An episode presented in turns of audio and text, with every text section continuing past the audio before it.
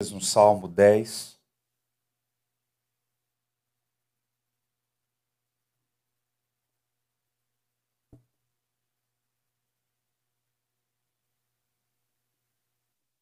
Ateísmo prático é o tema da mensagem à luz do Salmo 10. Diz assim: a viva e eficaz palavra do Senhor.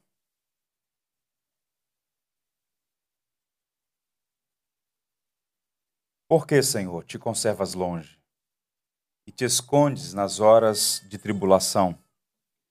Com arrogância, os ímpios perseguem o pobre. Sejam presas das tramas que urdiram. Pois o perverso se gloria da cobiça de sua alma. O avarento maldiz o Senhor e blasfema contra ele. O perverso, na sua soberba, não investiga. Que não há Deus são todas as suas cogitações. São prósperos os seus caminhos em todo o tempo. Muito acima e longe dele estão os teus juízos. Quanto aos teus adversários, ele a todos ridiculiza. Pois diz lá no seu íntimo: Jamais serei abalado. Geração em geração, nenhum mal me sobrevirá. A boca ele a tem cheia de maldição, enganos e opressão, debaixo de língua, insultam, insulta e iniquidade. Põe-se de tocaia nas vilas, trucidos inocentes nos lugares ocultos. Seus olhos espreitam desamparado. Está ele de emboscada, como leão na sua caverna. Está de emboscada para enlaçar o pobre. Apanha-o e na sua rede o enleia. Abaixa-se, rasteja, em seu redor lhe caem os necessitados. Diz ele no seu íntimo: Deus se esqueceu, virou o rosto e não verá isto nunca. Levanta-te, Senhor. Ó Deus, ergue a mão. Não te esqueças dos pobres.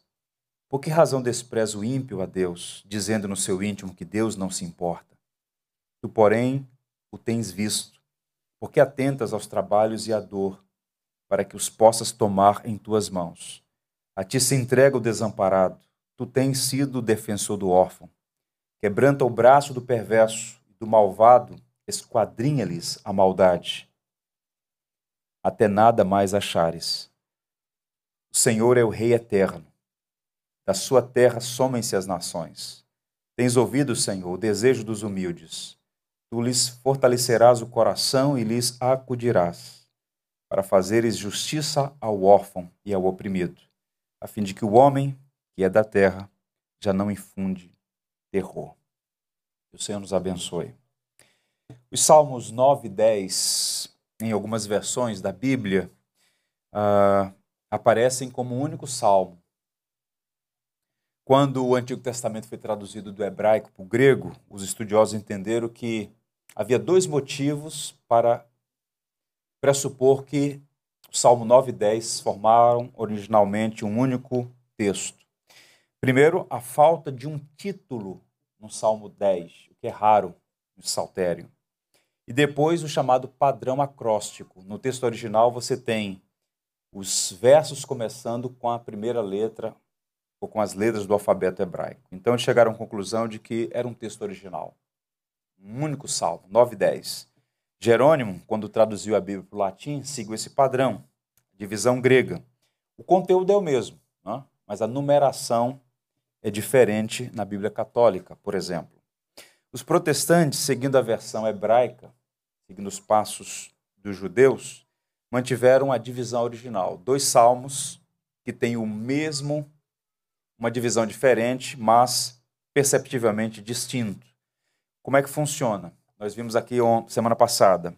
O Salmo 9 é um salmo de louvor. Davi está louvando a Deus pela vitória concedida contra as nações de Israel. Na primeira parte do salmo, Davi canta e conta, né, ele proclama as maravilhas de Deus.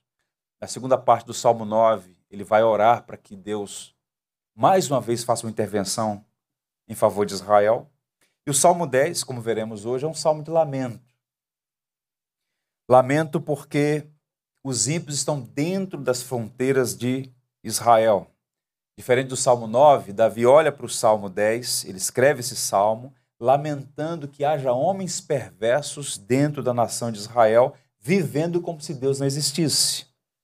A linguagem que Davi usa aqui é uma linguagem deliberadamente forte, até mesmo de caráter acusatório. Ele diz assim: com arrogância os ímpios perseguem o pobre. O Salmo 10 começa com esse questionamento: por que é que Deus estava tão longe, aparentemente escondido, diante de uma ostensiva oposição dos ímpios?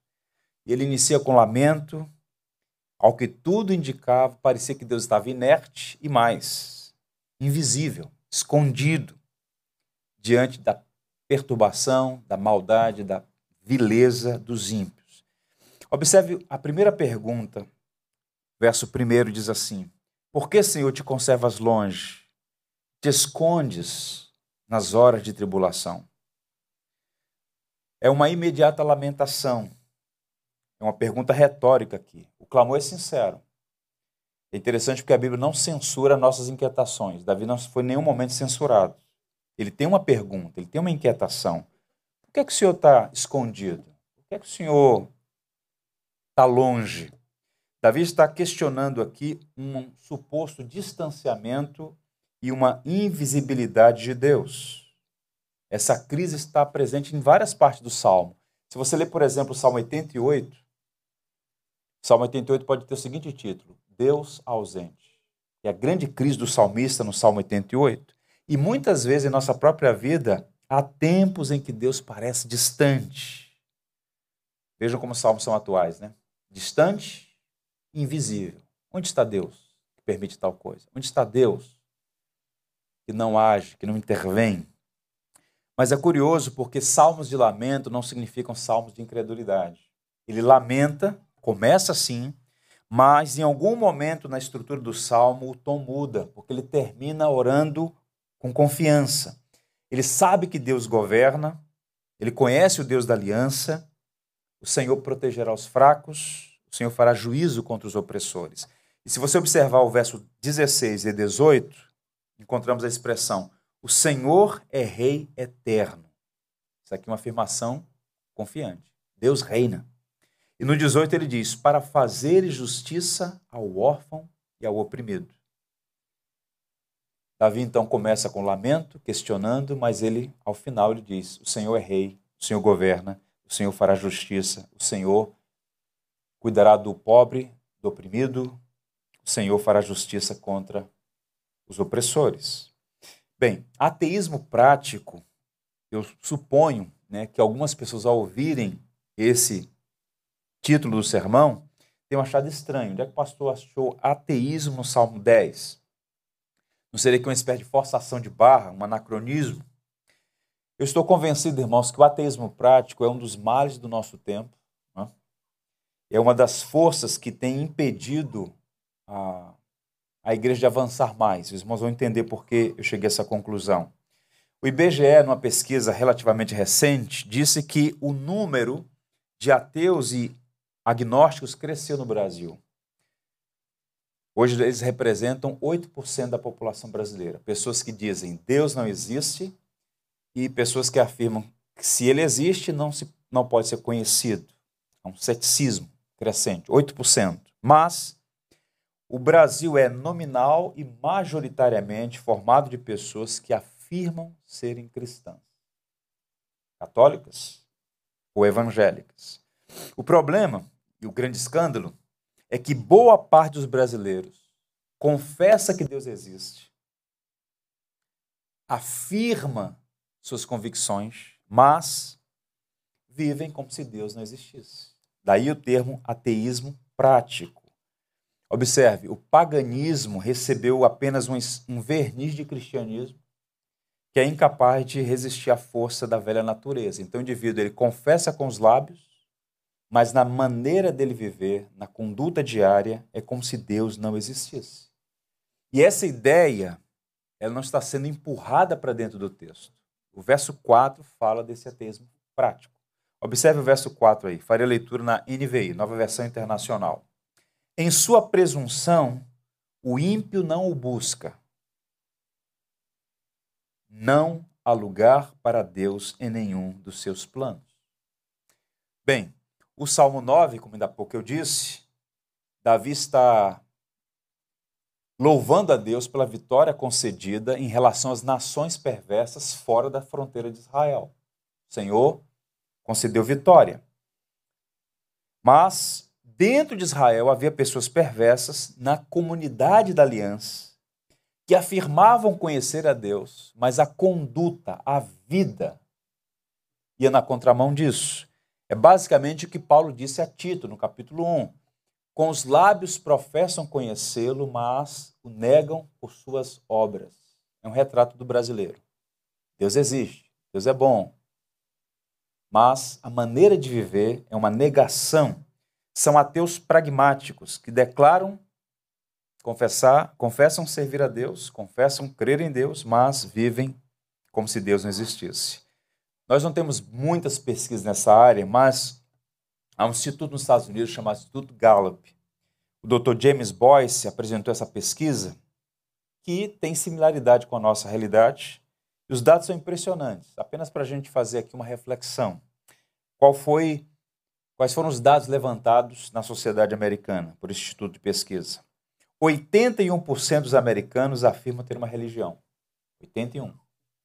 71% creem na vida depois da morte. 84% creem no céu, 67% creem no inferno. Creem mais no céu do que no inferno. A maioria crê nos Dez Mandamentos como um valor moral. Quase todos os lares têm pelo menos um exemplar da Bíblia. Mais da metade dos americanos vai à igreja no domingo pela manhã apenas 8% afirma não ter uma religião. Basicamente, o padrão que o indicou no Brasil, ateus e gnósticos, 8%. Agora vem um contraste que mostra que tanto lá quanto aqui, no Ocidente, esse processo de secularização criou uma massa expressiva de ateus práticos. Então, observe, há uma religiosidade latente.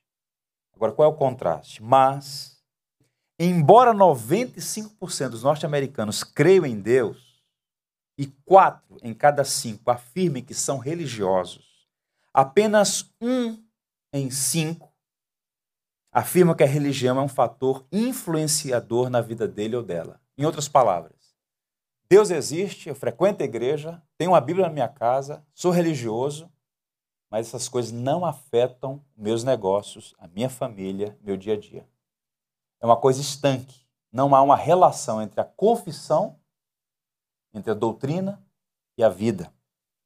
A maioria quer algum tipo de instrução religiosa para os filhos. Faz isso para a igreja. Ensinam algumas coisas aos filhos. Mas a fé religiosa está muito abaixo de muitas outras características que os pais gostariam de ver desenvolvidas em seus filhos e filhas.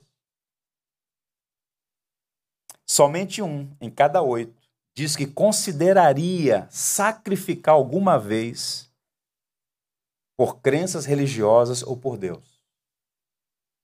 Somente um em cada oito americanos dizem que a religião faz diferença significativa na vida dele ou dela. Em outras palavras, isso é ateísmo prático, extremamente difundido no Ocidente secularizado. É a filosofia por trás do verso 4 do Salmo 10. As igrejas evangélicas no Brasil, elas estão lotadas de pessoas que na prática são ateístas. Deus é apenas uma ideia. Deus não é o Senhor que governa a sua vida. A Bíblia é um livro que pode dar dicas como você viver melhor, mas não é o seu padrão de crença e comportamento. Agora, interessante, porque quando a gente olha o Saltério, que é o nosso guia de devoção, nós temos dois tipos de ateísmo no saltério. Há um ateísmo teórico, que geralmente é o que as pessoas pensam quando ouvem a palavra ateísmo, ateísta, né? É aquele que a pessoa afirma, Deus não existe. Né? E nós temos dois salmos que textualmente dizem isso. O Salmo 14 e o Salmo 53 começam assim: Diz o insensato no seu coração, não há Deus. Essa pessoa realmente crê que Deus não existe. Embora o ateísmo enquanto filosofia, né, enquanto um elemento mais consistente filosoficamente não existia naquele momento, havia pessoas que negavam a existência divina. Pois bem, o salmista classifica tal pessoa de insensata. É uma loucura negar a existência de Deus. O outro tipo de ateísmo, o que nós estamos tratando hoje aqui, é de natureza prática, funcional. O ateísta não está preocupado, o ateísta prático, se Deus existe ou não. A questão é: Deus é relevante? século XIX houve aquele debate, né? Deus está morto, disse um filósofo. Deus existe? Hoje essa discussão, em certo sentido, é absolutamente inócua. A questão agora é: Deus é necessário? Deus é relevante? Para muitas pessoas, ter uma ideia vaga de Deus é suficiente. Não há uma influência direta na vida da pessoa. Então, observe: o indivíduo pode vir à igreja, inclusive pode desenvolver um papel ativo na vida da igreja, mas no que tange a sua vida, seus negócios, sua família, Deus não faz diferença. O ateísta prático não está preocupado com a questão teórica, filosófica da existência de Deus. Muito pelo contrário, ele apenas se comporta como se Deus não existisse. Vou dar um exemplo, isso fica mais claro para os irmãos. Os Beatles foi uma banda, talvez a banda de maior sucesso na história da música popular. E o John Lennon era o artista principal. Ele compôs muitas músicas. Quando ele quis fazer essa carreira solo, ele lançou uma música em 1971, junto com a Yoko Ono. E eles escreveram aquela música Imagine. E esse single foi o mais vendido do álbum, né? Essa música. Isso tornou que uma espécie de hino da paz, o credo da nova religião humanista. E essa música do John Lennon se eu pudesse classificá-la em uma sentença só, eu diria o seguinte: ela é sedutoramente bonita e diabolicamente falsa. Numa tradução livre, essa música cantada no mundo todo diz o seguinte: Imagine que não há paraíso. É fácil se você tentar. Sem inferno abaixo de nós e acima só o firmamento. Imagine todas as pessoas vivendo para o hoje. Imagine que não há países, não é difícil de imaginar. Nada pelo que matar ou morrer e nenhuma religião também. Imagine todas as pessoas vivendo a vida em paz. Você poderá dizer que sou um sonhador, mas eu não sou o único. Espero que um dia você se una a nós e o mundo vai ser como um só. Imagine nenhuma posse. Eu imagino que você consegue. Sem precisar de ganância ou de fome, uma irmandade dos homens. Imagine todas as pessoas, dividindo todo o mundo. Em nenhum momento John Lennon negou a existência de Deus. Há um autor chamado Peter Jones, que foi amigo de turma dele, classe. Caminhos distintos. O Peter Jones se tornou um grande teólogo e o John Lennon rompeu com a fé cristã, que era ambiente no qual ele nasceu ali na Inglaterra, em Liverpool. Pois bem, o que ele está afirmando? Nada de céu, nada de inferno. Esqueça o que a Bíblia ensina, esqueça o que Cristo fez. O importante é o homem sonhar e construir um paraíso sem Deus. Esse ateísmo prático está presente na nossa sociedade. Tente imaginar, por exemplo, vamos ficar aqui no nosso bairro, no Jardim Botânico. Quantas pessoas nessa manhã, uma manhã linda, levantaram, elas saem para fazer uma caminhada na lagoa, elas contemplam as montanhas cobertas, os animais, os pássaros, elas admiram um dia e tal. Uma parte substancial dessas pessoas não ousa negar a existência de Deus. Mas Deus é um apêndice na agenda delas. Elas vivem como se Deus existisse. Um ambiente como esse, elas só frequentam no batizado de alguém ou no sepultamento de outra. Deus não faz nenhuma diferença. Esse ateísmo prático está presente na sociedade ocidental de uma forma intensa como nunca antes em sua história. Martinho Lutero, quando pregou na igreja de Santa Maria, em Wittenberg, uma série nos Salmos, quando chegou no Salmo 10, ele fez uma observação que eu queria compartilhar com você. Olha o comentário dele.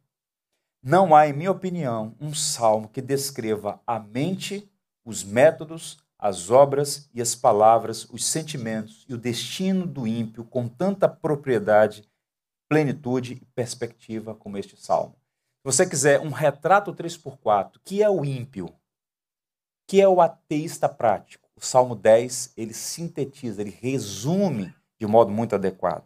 Eu queria sua atenção para ver aqui, enxergar nesse texto, os sinais do ateísmo prático, as marcas, as características distintivas daqueles que professam que Deus existe, mas vivem como se Deus não existisse. Mas antes disso, algumas ressalvas para não faltar com a verdade. Primeiro, os sinais apontados no Salmo 10 são uma amostragem. Existem muitos outros sinais. Isso não é exaustivo. Nós vamos tratar aqui alguns, mas existem outras características. Esse salmo não foi escrito com uma teologia sistemática, como um diagnóstico da sociedade, correto? Mas há presença aqui de sinais. Pois bem, segundo, nem todos os sinais estão presentes em todas as pessoas em o mesmo grau. Existe uma doutrina cristã chamada doutrina da corrupção radical, às vezes chamada de depravação total, que afirma que todos os homens estão corrompidos, com igual potencial para o mal, mas exibem de maneira diferente essa corrupção. Em outras palavras, você pode encontrar uma pessoa que afirme categoricamente: Deus não existe, eu não creio. Ou pessoas que vivem como se Deus existisse, mas são capazes de fazer coisas boas Há ateus gentis. Há pessoas que não são religiosas, mas que são honestas no trato com o outro.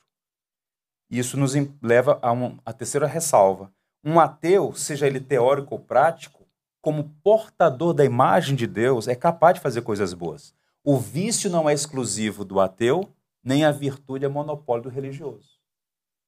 Feitas essas ressalvas, vejamos aí quais são os sinais do ateísmo prático no Salmo 10. Primeiro, arrogância e autoconfiança em seus planos. Os versos 2 a 4 apontam isso. Veja a linguagem que Davi usa: arrogância, autoconfiança, a empáfia do ímpio. Com arrogância, os ímpios perseguem o pobre, sejam presas das tramas que urdiram.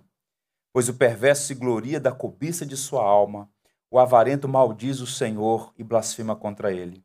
O perverso, na sua soberba, não investiga, que não há Deus, são todas as suas cogitação, cogitações. Davi, observe, não descreve aqui o ímpio usando um termo genérico, indefinido. Ele vai usar qualificações, adjetivos, numa espécie de diagnóstico da condição do coração do ímpio a partir das suas próprias atitudes. E as, a linguagem é pesada, não é uma coisa agradável de ouvir. Olha os termos que ele usa: arrogância, tramas, perversidade, cobiça, avareza, maledicência, blasfêmia, soberba. É como se Davi estivesse dizendo: o ímpio, ele empina o seu nariz diante de Deus. Ele não se submete. Ele, ele se apresenta como se fosse senhor de si, com arrogância, altivez, espírito blasfemo. Então, ele segue falando aqui dessa atitude. Com arrogância persegue o pobre. O pobre aqui é a pessoa indefesa são presos pelas tramas dos ímpios, né? O perverso se gloria da cobiça de sua alma. Ele está falando da ostentação. Essa palavra é muito usada hoje em dia, né? Um indivíduo que ostenta. Ele quer se apresentar como sendo maior, superior aos demais. Esse é o espírito aqui. Com cobiça. O avarento maldiz e blasfema contra o Senhor. Não há temor para blasfemar contra Deus, insultá-lo verbalmente. É preciso ter essa empáfia de altivez. E o ímpio tem isso. É o que Davi está a dizer. A presunção de ignorar a Deus, de desprezá-lo. Deus não está nos seus planos. Uma pessoa descrita aqui, ela pode ser resumida com a palavra insolência. O insolente é alguém que, por natureza, é atrevido, altivo e desaforado. Então, Davi está dizendo: olha, o ateísta prático, o indivíduo que vive como se Deus não existisse, ele tem esse espírito de impiedade, de desprezo por Deus e pelo próximo. Faz isso com ações e também com palavras. E a pergunta é: de onde vem isso, gente? De onde vem esse espírito? Isso vem do coração. O coração, como disse Jesus, é a fonte. O coração caído, o coração contaminado pelo orgulho, que é o gestor de tudo isso. O orgulho humano. Spurgeon disse assim sobre o orgulho: o orgulho causou a queda de Satanás do céu ao inferno. Baniu nossos primeiros pais do paraíso. E de maneira semelhante, arruinará todos os que se satisfazem dele. O orgulho é o nosso mais terrível inimigo. O orgulho. E leva o ser humano a essa atitude para com Deus e para com o seu próximo. Uma arrogância, uma atitude de realmente atrevimento diante de Deus e da sua vocação que é amar a Deus e amar o próximo, mas ele ignora tudo isso. Segundo, prosperidade que o leva a ignorar a Deus e desprezar a todos. Veja o verso 5. São próximos os seus caminhos em todo o tempo. Muito acima e longe dele estão os teus juízos. Quanto aos seus adversários, ele a todos ridiculiza. O salmista aqui está reverberando uma crise antiga que está presente em outras partes dos salmos, como por exemplo o Salmo 73, mas também em outras porções do Antigo e do Novo Testamento. Como lidar com a prosperidade dos ímpios? A ideia é que existe uma ininterrupta prosperidade no caminho dos ímpios. Como é possível isso? A pessoa é arrogante, blasfema, tirânica com o próximo, vive como se Deus existisse e prospera. Tudo vai bem na vida da pessoa. Para Davi, a prosperidade dos ímpios é um escândalo. Nós temos servos fiéis sendo alvos dessa tirania e parece que Deus não vê, parece que ele está distante. Tudo vai bem para o ímpio, é o que Davi está dizendo aqui. Mas acontece, irmãos, é que haverá um dia, uma hora e um momento em que o justo juiz fará justiça. Mas no momento, no primeiro momento, parece que há uma inversão. Colocando num, em termos de uma pergunta. Deus parece estar recompensando os implacáveis. A insinuação questionadora do salmista é: Deus também abandonou seus padrões de retribuição e recompensa? Então você tem um indivíduo honesto vivendo uma situação difícil. E você tem um indivíduo ímpio, altivo, orgulhoso, parece que tudo flui, parece que tudo é positivo para ele. Davi terá as perguntas dele respondidas até o final do salmo. A partir do verso 12, o tom muda. Mas, repito, tal como Asaf, Jeremias e outros, a prosperidade dos ímpios é um problema para os justos. É um problema para Davi. E muitas vezes é um problema para nós mesmos. Como entender isso? Eu recordo trabalhando numa comunidade muitos anos atrás, um indivíduo conhecido pela sua maldade, pela sua perversidade, ele era um traficante. Uma troca de tiros com a polícia, recebeu lá mais de sete tiros de pistola. Uma semana depois estava jogando bola. Duas semanas depois foi informado de um pastor que, descendo da bolé de um caminhão, pisou em falso e ficou com um problema gravíssimo na perna direita para sempre. Como é que entender isso? Um indivíduo parece que está no caminho do mal e parece que fica ileso. O outro é justo e passa por tantas situações difíceis na vida. Como é que a gente lida com isso? Essa é uma crise. Davi está dizendo, eles são prósperos, eles estão distantes do teu juízo. Parece que é uma inversão de coisas aqui. E ainda hoje, há muita gente perversa vivendo uma vida favorável aos nossos olhos e há muitos santos com problemas financeiros, com problemas graves de saúde, debaixo de tiranias e injustiças. Como coadunar essas coisas? Pois bem, pensando especificamente sobre a questão da prosperidade, eu diria o seguinte aos irmãos: não é errado ganhar dinheiro. A teologia reformada colocou um machado na raiz da ideia de que é pecado ser rico. Você pega, por exemplo, as nações do norte da Europa, elas prosperaram substancialmente por conta de uma teologia correta. Não é errado ganhar dinheiro, não é errado ser economicamente próspero. No entanto, embora ser rico não seja pecado, é extremamente perigoso. Por quê, pastor? Porque a riqueza potencializa a atitude natural do homem de querer ser autossuficiente. O dinheiro ilude a pessoa a acreditar que ela tem tudo, e se ela tem tudo, ela não precisa de Deus. E muito menos dos outros. Foi com base nisso, nessa leitura equivocada, nessa ilusão, que Jesus disse assim, e Lucas registrou: Tende cuidado, disse o Senhor Jesus. Guardai-vos de toda avareza, porque a vida de um homem não consiste na abundância dos bens que ele possui. Não há caminhão de mudança no cemitério. E mesmo que desse lado da existência a vida seja sempre favorável, nós temos pessoas que parecem que tudo é favorável, É sempre perigoso transformar o dinheiro num ídolo. O dinheiro é bom no bolso, mas nunca no coração. É um excelente servo, é um péssimo patrão. Há pessoas que têm dinheiro, mas há muitas, e a maioria, é o dinheiro que as tem. Elas são governadas por isso. Pessoas casam e separam por causa de dinheiro. Elas matam e morrem por causa de dinheiro. As famílias mais ricas são as mais divididas. Por quê? Porque o problema não é o dinheiro, o problema é o amor ao dinheiro. E os prósperos, Davi está dizendo, eles são prósperos. E isso era incômodo. Por ignorar o ensino de Cristo, não levar em consideração a mensagem do Evangelho, o ímpio se ilude com a sua prosperidade, que além de promover ostentação, autossuficiência, gera também uma falsa segurança. E ao longo desses anos, a pessoa vai lidando com isso e achando que tem gerência da vida, que pode todas as coisas, que não precisa de ninguém, de nada, de Deus. Eu meus irmãos estou convencido, lidando com pessoas ao longo desses anos todos, que para algumas pessoas a pobreza é uma das maiores bênçãos que ela pode receber.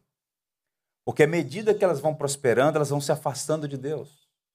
Então, é melhor pedir a Deus, Senhor, Nunca permita que nada, nenhuma circunstância me afaste de ti. Então temos que tomar muito cuidado com isso. Davi está falando. São prósperos, Senhor. Ele está incomodado. Mas lá no final do salmo, ele vai chegar a uma conclusão que também nós precisamos chegar. Um terceiro elemento ainda, conectado ao outro. Falsa e presunçosa segurança. Veja o verso 6. Pois de lá no seu íntimo, jamais serei abalado. De geração em geração nenhum mal me sobrevirá. É como se ele estivesse dizendo, pensando consigo mesmo, ele está dizendo: Eu estou seguro, nenhum mal me abaterá. Nada vai acontecer comigo, nem com os meus filhos, nem com os meus netos, nem com os meus bisnetos, gerações após geração. Por que razão? Bem, arrogância está presente. Uma arrogância que se apoia na ilusão de que, porque ele é próspero, ele pode tudo. Então, estou seguro. Essas coisas estão todas elas conectadas um estudioso chamado Alan Ross disse assim: com essa sensação de segurança, ele acredita que nunca terá que enfrentar adversidades ou infortúnios, nem agora, nem nas próximas gerações. Tal pessoa está claramente cega em seu próprio orgulho e autoconfiança pelas circunstâncias imediatas. Geralmente é uma ilusão, é, uma, é, uma, é um mundo de fantasia. Para dar um exemplo histórico, Benedito Mussolini, um ditador italiano, no auge de sua tirania, ele foi eleito, uma vez eleito, tiranizou, abusou do poder que lhe foi facultado. Pois bem, no auge da sua glória, ele chegou a dizer: nenhuma bala pode me matar. É quando o indivíduo está cercado de muitos recursos e muito poder concentrado, ele cria essa ilusão, está acima dos demais. Nada ou ninguém poderá me afetar. E a ironia qual é? 1945, quando a Itália sucumbe, ele, numa tentativa de fugir, atravessar a fronteira para a Suíça, ele é pego. E um, uma das pessoas que presenciou a prisão dele, um italiano chamado Lázaro, registrou assim: O seu rosto parecia como cera e seu olhar era vítreo mas de alguma forma cego. Eu vi uma expressão de exaustão extrema, mas não de medo. Mussolini parecia ter aberto mão da vontade de viver, estava espiritualmente morto. Interessante, não? É? Ele foi sentenciado e o corpo exposto numa praça de Milão, de cabeça para baixo. Nenhuma bala poderá me matar. Arrogância. Então, buscar segurança, a fim de sentir-se protegido, é quase, é quase instintivo. Ninguém pode ser censurado por isso. Todos nós queremos estar seguros, sentir-se seguro, protegido. Mas observe, a segurança presunçosa, ela é um pecado à medida que pressupõe que você tem gerência da vida e pode ficar impune por conta de escolhas erradas. No caso desse ímpio que está sendo descrito aqui, o problema dele não é buscar segurança, não é sentir-se protegido. O problema é, ele baseia sua segurança no seu poder e diz: ninguém poderá me derrubar daqui. Essa empáfia, essa sensação de impunidade. Em alguma medida, esse tem sido um problema no Ocidente, né? e, sobretudo em países violentos, em cidades violentas. Veja o Rio de Janeiro, por exemplo. Eu li um artigo alguns anos atrás de uma mulher chamada Anne Petcher, um artigo que ela escreveu. Ela disse assim: Veja se não é um retrato 3x4 da sociedade. Isso em 2002. Adiar a própria morte é um dos passatempos nacionais favoritos. Seja com exercícios físicos, seja com checagem do colesterol, seja com mamografia anual, vivemos nos protegendo da mortalidade. Apesar das nossas melhores intenções, ela ainda é, na maioria das vezes, misteriosa. E com toda certeza, a morte está chegando. Então, qual é o paradoxo? Você precisa de segurança. Seu lar tem que ser um ambiente de segurança, de proteção. Os pais precisam oferecer aos filhos um ambiente seguro. É nossa vocação proteger. Mas observe, nós não vivemos no Éden. Nós vivemos no mundo pós-queda. Os perigos estão aí. Nem mesmo gerência da sua vida você tem. Você pode tomar todos os cuidados com a sua saúde, não há nenhuma garantia que você não vá adoecer ou morrer cedo. Então perceba que a realidade, por mais dura que seja, é a seguinte: nós somos seres absolutamente dependentes do nosso Criador. Qual é o problema? O problema é que a prosperidade ela ilude a pessoa dizendo: eu estou acima dos demais. Se houver alguma necessidade, eu tenho os melhores recursos, as melhores possibilidades. Essa pandemia que está, estamos passando, atravessando, ainda vai ser objeto de muitos estudos. Mas qual é a minha percepção? É que a igreja precisa mostrar ao mundo como enfrentar problemas dessa natureza. Por todo lado, a palavra que a gente ouve é prudência, prudência, prudência. Ora, quem que vai advogar em prudência? Você tem que ter prudência. Sobretudo aqueles que estão numa, numa, num, num quadro de maior vulnerabilidade, por conta de idade, por conta de doenças pré-existentes. Mas, além da prudência, nós precisamos ter coragem. O cristão tem código nessas duas coisas, prudência e coragem, porque a nossa vocação é ensinar ao mundo como se vive e como se morre. Pegue o histórico dos cristãos em épocas de calamidade, inclusive de epidemias, como aconteceu na Europa alguns anos atrás. A postura. Uma coisa é você buscar ter saúde, se preservar, isso é perfeitamente legítimo. Outra coisa é você ficar acuado como um ímpio com medo da morte. O autor de Hebreus diz que em Jesus Cristo nós somos libertos da tirania do poder da morte que o diabo exercia. Isso fala muito. E aí, para concluir esse ponto, lembremos da música de Fanny Crosby. Que segurança sou de Jesus. Eu já desfruto o gozo da luz. Sou de Jesus, herdeiro de Deus. Ele me leva a glória dos céus. Viver é Cristo, morrer é lucro. Só diz isso com segurança quem está firmado no Evangelho. Viver é Cristo. Quanto Ele me der vida, vou viver. Todos os meus dias estão escritos no teu livro, disse Davi. Morrer é lucro. Isso não é uma licença para ser imprudente, mas é um encorajamento para ser corajoso. Para ser corajoso. Caminhando, uma quarta característica, linguagem enganosa e maliciosa. Verso 7 diz: A boca ele a tem cheia de maldição, enganos e opressão debaixo da língua, insulto e iniquidade. É surpreendente o que Davi afirma aqui. Interessante também o fato de que Paulo vai usar as palavras de Davi para descrever o ímpio lá em Romanos 3. Uma passagem monumental no capítulo 3, Davi vai afirmar Paulo vai afirmar o que Davi já havia dito no Salmo 10. A garganta deles é sepulcro aberto, com língua urdem engano, veneno de víboras está nos seus lábios.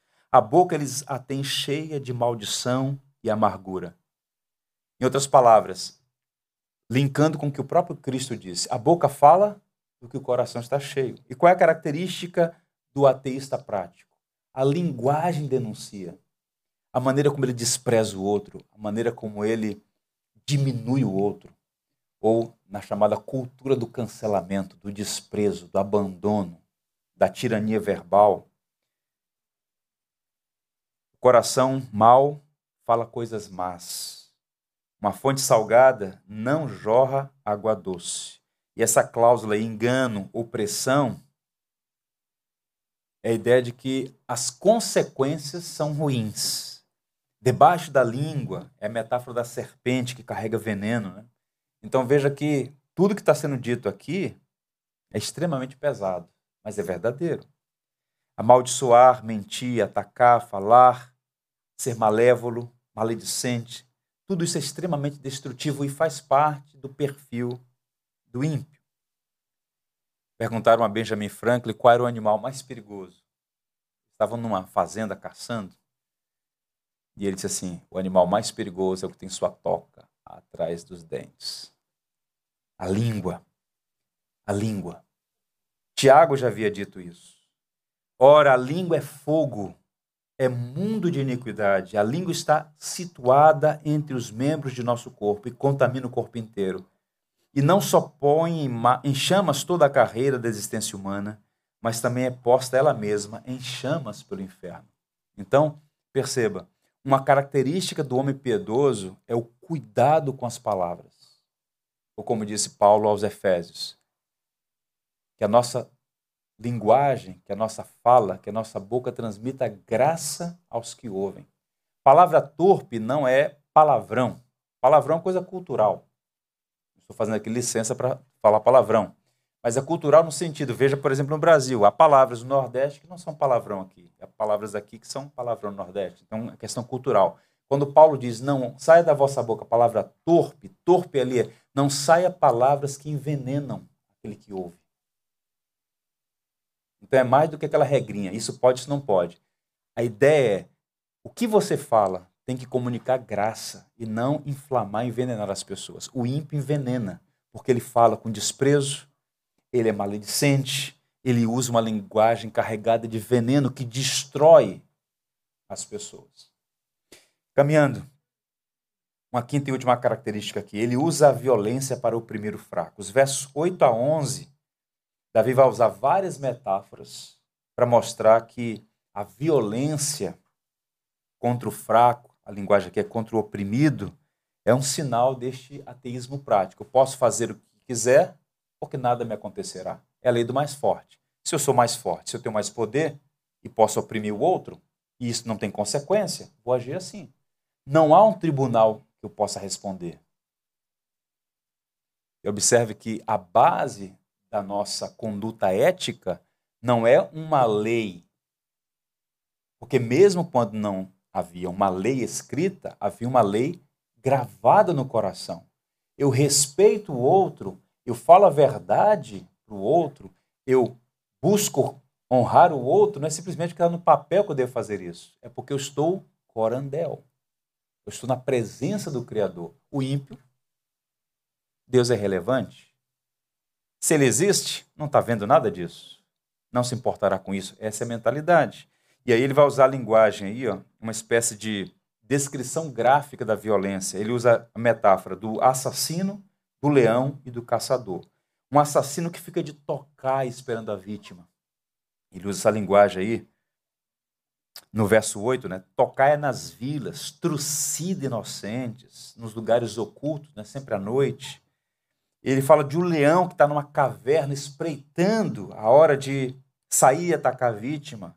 Ele fala até de um caçador que tão habilidoso é para pegar a vítima que ele vai se arrastando até poder alcançar a sua vítima. Essas imagens todas juntas comunicam isso: ataques secretos e repentinos o algoz deitado à espreita, se escondendo para capturar sua presa desavisada. Então, o verso 10 está falando sobre violência repentina. Há um prazer em esmagar suas vítimas. E o verso 11, Davi mostra por que, é que ele se comporta assim. Olha só, a mentalidade. Diz ele no seu íntimo: Deus se esqueceu, virou o rosto e não verá isto nunca. É a sensação de impunidade. Você pergunta: como é que pode o indivíduo fazer o que faz? Será que ele não está percebendo que isso vai ter consequências? É a ilusão da impunidade. Parece que é a marca da política brasileira. Ela continua fazendo, porque no fundo, no fundo, ele pensa: não vai dar em nada. Não vai dar em nada.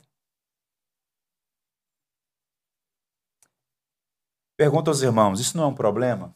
Para Davi, isso era, um, isso era um grande problema. Qual era a grande questão aqui? O problema é que os ímpios criam para suas vítimas são óbvios. Elas são pessoas fracas, vítimas dessas pessoas se comportam como seus algozes. Agora, Davi não era um homem fraco. Davi era, desde sua gênese, um habilidoso caçador, um homem do campo, corajoso, enfrentou Golias, matou um urso e um leão, tornou-se um grande guerreiro, um comandante de exército, o rei de Israel. Pois bem, ele é forte, ele é habilidoso. Mesmo assim, diante do sucesso do ateísta prático, dos perversos dentro da comunidade da aliança em Israel, ele fica impressionado e diz: O que é isto? Deus está tolerando isso? Há uma suspeição. É como se Deus estivesse permitindo que o ímpio, além de fazer o erro, se gabasse e dissesse: Não vai dar em nada. Deus não está nem aí. Não está nem vendo o que está acontecendo. E Davi está perguntando: Mas como é que pode isso? É uma inversão aqui. Há um livro. Esse livro foi escrito em 1945, mas só foi publicado em 53. É um livro triste e que revela a condição deplorável da humanidade, o ser humano caído. Um livro que tem como título Uma Mulher em Berlim. Ela foi escrita por uma jovem berlinense, retratando o que o Exército Vermelho fez em Berlim e na Alemanha como um todo. Estima-se que entre 1945 e até 53, duas, 2 milhões de mulheres alemãs tenham sido violentadas pelo Exército Vermelho. Só em Berlim, 100 mil. E nesse livro, ela registrando todos aqueles acontecimentos, a barbárie nas ruas de Berlim, ela disse que uma das mulheres cristã só orava e chorava. E a pergunta é quando a gente vê um cenário de injustiça, de perversidade, de violência, onde está Deus? Como é que Deus permite a prosperidade do ímpio, a altivez do ímpio, a impunidade do ímpio? Por que te esconde, Senhor?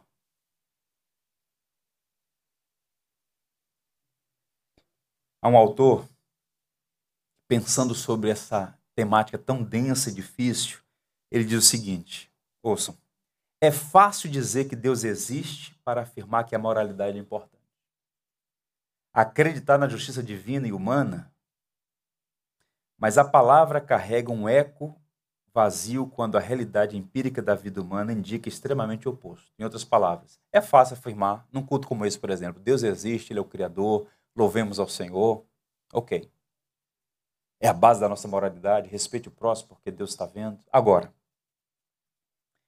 a realidade parece ser que os ateus têm vantagem, que a realidade realmente não importa e que a justiça está adormecida. No momento em que essa realidade é percebida, tudo fica mais difícil e é mais forte a tentação de descartar a fé, a moralidade e a crença na justiça. De que vale uma crença e uma vida moral que pareçam tão inadequadas na dura realidade em um mundo mau? De que adianta manter a honestidade, os princípios, os valores? Parece que o mal está triunfando, parece que o ímpio, o injusto, o corrupto, o bandido, o assassino fica impune. Onde está Deus?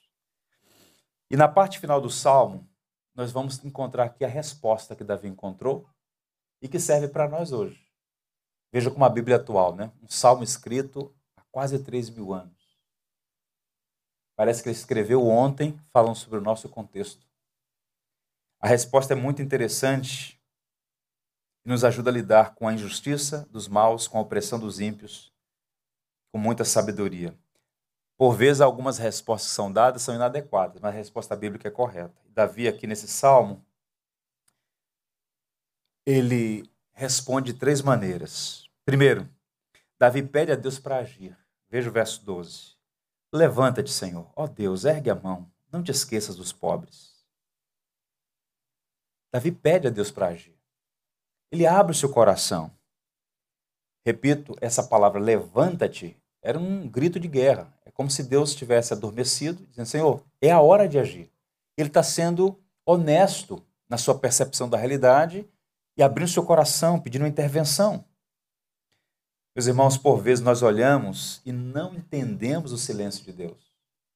É que o traficante recebe cinco tiros e ele está ileso, e um homem piedoso com uma doença gravíssima no hospital. Nessas horas, nunca é errado pedir para que Deus haja, para que Deus faça justiça.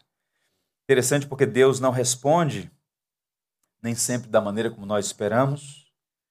Deus nem sequer censura o nosso pedido para a sua ação. Por isso nós podemos orar: Senhor, levanta-te, ergue a mão, não te esqueças dos pobres. Em outras palavras, não te esqueças daquele que está sofrendo a injustiça. Podemos orar por nós mesmos, pelos outros, pedindo a Deus uma intervenção. Davi, alguém que viu a injustiça sendo feita e orou para que Deus pudesse socorrer as vítimas. Agora observe o verso 13. Por que razão despreza o ímpio a Deus, dizendo no seu íntimo que Deus não se importa? Será que Deus não se importa? Vem. A segunda lição que Davi nos ensina, Davi lembra a si mesmo que Deus vê e se importa com o sofrimento humano. Mesmo que no primeiro momento pareça adormecido, inerte, indiferente. A resposta está no verso 14. Tu, porém, o tu, porém, aqui indica mudança. Ele começa questionando porque Deus está escondido, porque Deus não age, mas aí ele chega à conclusão: tu, porém, o tens visto, porque atentas aos trabalhos e à dor, para que os possas tomar em tuas mãos. A ti se entrega o desamparado, tu tens sido o defensor do órfão. Em outras palavras, Deus não está escondido, Deus não está inerte, Deus não está cego, Deus está vendo. Só que os caminhos de Deus não são os nossos caminhos, os pensamentos dele não são os nossos. Nem sempre Deus age quando queremos ou quando julgamos ser o momento mais oportuno. O juízo de Deus vem no tempo de Deus, a maneira de Deus. E nem sempre acontece desse lado. Muitos tiranos morreram numa vida extremamente confortável, como se não fossem pagar pelos seus crimes. Há muitas pessoas que, embora não sejam tiranas no sentido de ostensivamente más, mas vivem como se Deus existisse e parece que não tem nenhuma consequência ignorar o Criador, não cumprir a sua vocação para adorar a Deus na beleza da sua santidade. Mas haverá um dia, uma hora e um momento em que todos os homens comparecerão diante do justo tribunal, e o juiz é o próprio Cristo ressurreto, para prestar contas da sua vida e nos anais da eternidade, nada é esquecido. Tudo é julgado à luz das obras de cada um. Pois bem, há um documento chamado A Fé de Varsóvia. É um documento que, na verdade, tem três linhas. Três linhas. Adolf Hitler invadiu a Polônia, muitos judeus temendo o espírito antissemita semita, que já havia, né, o antissemitismo, fugiram para vários lugares do mundo, inclusive para a América do Sul, Estados Unidos da América. Mas a maioria foi presa no curso, na tentativa de saída na última hora. Foram levadas para os guetos de Varsóvia. Quando os aliados venceram a guerra, em 45, eles chegaram nas florestas da Polônia e encontraram um corpo depois foi descoberto que era um corpo de uma jovem polonesa, judia. E na caverna onde ela estava, ela conseguiu inscrever na parede três frases. Três frases que trazem à nossa memória qual deve ser a postura do cristão, do homem piedoso, em contraste com o ímpio, quando se vê diante de uma injustiça como por exemplo o que aconteceu com as mulheres alemãs, e todos os dias acontece, infelizmente. Na parede daquela caverna estavam escrito: Eu creio no sol, mesmo que ele não esteja brilhando. Eu creio no amor, mesmo quando eu não sinto. Eu creio em Deus, mesmo que ele fique em silêncio. Até a última hora, manteve sua fé no Deus de Israel. Nós não entendemos todos os caminhos. E Davi, que começa com um questionamento, ele diz: Tu, porém, és o Deus Supremo, o Rei Supremo. A terceira lição que Davi nos ensina é: Davi crê no julgamento dos ímpios e no socorro do oprimido. Ele termina assim, os versos 16 a 18. Ímpios sendo julgados e o oprimido socorrido. Davi faz aqui um resumo a partir do verso 16. Olha só: O Senhor é Rei eterno. Da sua terra somem-se as nações. A terra é dele. Ele é dono, ele é rei. Davi chama o Senhor de Rei eterno. Os oprimidos serão ouvidos em suas aflições, e a terra não estará para sempre sob a tirania dos ímpios, pois eles serão julgados. O povo de Deus pode passar por aflições e nós passamos. Essa liberdade que nós temos, essa bênção de poder vir aqui juntos, cultuar ao Senhor, não é realidade de boa parte dos cristãos em alguns lugares do mundo. Nós não podemos nem mensurar o sofrimento que muitas pessoas estão sendo submetidas simplesmente por professar seu amor por Jesus Cristo. E parece que Deus está inerte. Não. O sangue dos mártires é semente da igreja. Às vezes Deus usa o sofrimento para dar concreção ao avanço do seu reino e em todas as coisas glorificar o seu nome. Eu quero encerrar fazendo duas coisas. Vou ler dois textos bíblicos. Mas antes de ler esses textos bíblicos, ouçam o que disse Edwards, Jonathan Edwards. A terra é o único inferno que os cristãos experimentarão. E é o único céu que os não cristãos experimentarão. Então, o nosso sofrimento diante de todas as injustiças e esse choque pelo fato de que ímpios prosperam e justos padecem deste lado, isso tudo vai ser dissolvido como gelo diante do sol. Paulo, pensando nisso, disse: A sua, a minha, a nossa leve e momentânea tribulação não é nada comparada à eterna glória. Então, o máximo do céu que o ímpio poderá gozar deste lado da existência são os prazeres transitórios e passageiros. E o máximo do inferno que o cristão poderá experimentar são esses sofrimentos, porque o que nos está reservado nem o olho viu, nem os ouvidos ouviram, nem jamais penetrou no coração do homem que Deus tem preparado para os seus. Quando nós cristãos ouvimos a palavra Malaquias, profeta Malaquias, via de regra, a gente pega todo o conteúdo do profeta Malaquias e fecha em um verso para falar de dízimos. Essa não é a mensagem do profeta Malaquias. A mensagem do profeta Malaquias é sobre culto, é sobre adoração. No capítulo 3, ele diz algo, é uma espécie de exegese do Salmo 10. É o melhor comentário do Salmo 10, Malaquias. Malaquias diz assim, em nome do Senhor: Vocês dizem, vocês, povo da aliança, é inútil servir a Deus. O que ganhamos quando obedecemos seus preceitos e andamos lamentando diante do Senhor dos Exércitos? Por isso, agora, consideramos felizes os arrogantes, pois tanto prospera o que pratica o mal, como escapam ilesos que desafiam a Deus. Depois, aqueles que temiam ao Senhor conversavam uns com os outros e o Senhor os ouviu com atenção. Foi escrito um livro como memorial na sua presença acerca dos que temiam ao Senhor e honravam o seu nome. Verso 17. No dia em que eu agir, diz o Senhor dos Exércitos, eles serão o meu tesouro pessoal. Eu terei compaixão deles como um pai tem compaixão do filho que lhe obedece. E aí ele encerra assim: Então vocês verão novamente a diferença entre o justo e o ímpio, entre os que servem a Deus e os que não servem. Um dia nós veremos a diferença entre confessar o Senhor e viver de acordo com o Evangelho de Jesus Cristo e viver a vida como se Deus não existisse. O Evangelho nunca propôs cessear nossa liberdade, nunca propôs cessear nossa nossa felicidade. Muito pelo contrário.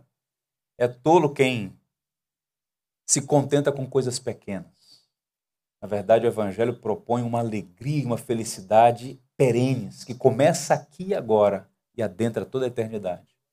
Mas nesse lado da existência, nós ainda vemos muitas injustiças e aparentes contradições. Mas um dia nós veremos, valeu a pena servir o Senhor e manter-se firme no Evangelho. O profeta Abacuque viu o exército de Nabucodonosor invadindo Jerusalém. Inimaginável, inimaginável. Quando Jeremias denunciou aquilo tudo, o povo dizia: Você é um traidor, você está defendendo a Babilônia. Jeremias, não, eu só estou dizendo o óbvio. Está escrito na lei. Vocês estão vivendo como se Deus não existisse? Vocês vão sofrer juízo. E o povo perseguiu Jeremias de várias maneiras. E a profecia se cumpriu. O exército da Babilônia entra, invade Jerusalém, derruba os muros, queima o templo, mata homens, mulheres e crianças, devasta tudo, leva o povo algemado. E quando Abacuque vê aquele cenário todo, ele fica horrorizado, horrorizado. Ele começa em crise no seu livro, espantado, porque Deus não estava fazendo nada. Fica mais espantado quando Deus faz alguma coisa. E Deus diz: A Babilônia será a vara do meu furor. Fica espantado. Ele se coloca na torre de vigia e fica esperando o que o Senhor vai falar. E como é que ele termina a profecia? Ainda que a figueira não floresça, nem haja fruto na vide, o produto da oliveira minta e os campos não produzam mantimento, as ovelhas sejam arrebatadas do aprisco e os currais não haja gado, todavia me alegro no Senhor e exulto no Deus da minha salvação. Glória a Deus. Vale a pena servir ao Senhor. Que Deus abençoe. Que sejamos cristãos com as palavras e com a vida, com as atitudes. Vamos ficar em pé, vamos cantar um hino, encerrando assim o culto da manhã.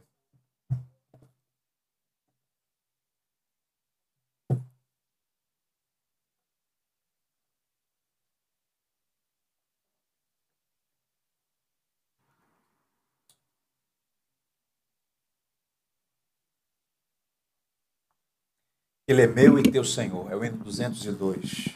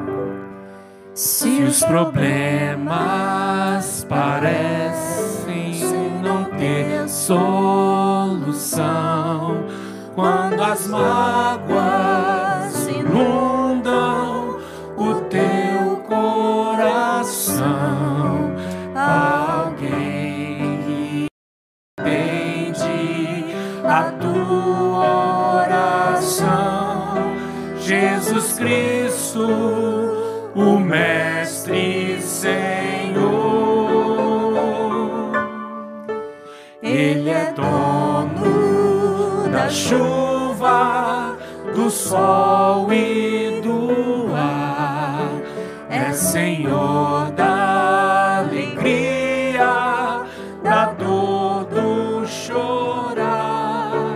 Ele é dono dos montes, do céu e Senhor das crianças, das preces, é meu e também teu Senhor. Ele é o caminho, a verdade e a luz. Abre teu recebe a Jesus. Tua vida é Cristo que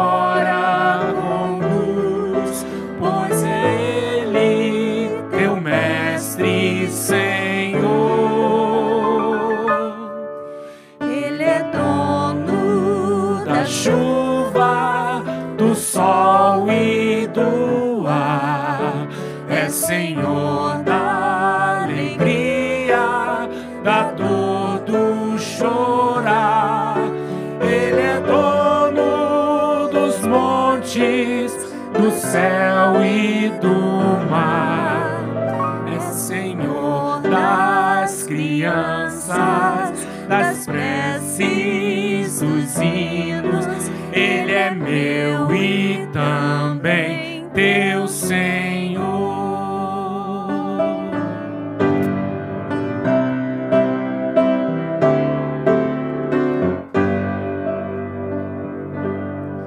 Como é bom caminhar nessa luz, nessa paz. Ele vive para sempre, ele me satisfaz. Eu sou dele a vida que ele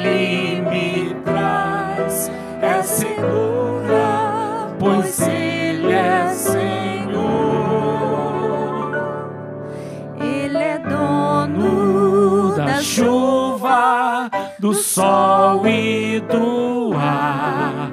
É Senhor da alegria, da dor, do chorar. Ele é dono dos montes, do céu e do mar. É Senhor das crianças, das preces, dos hinos. Ele é meu e também teu Senhor. Vamos orar.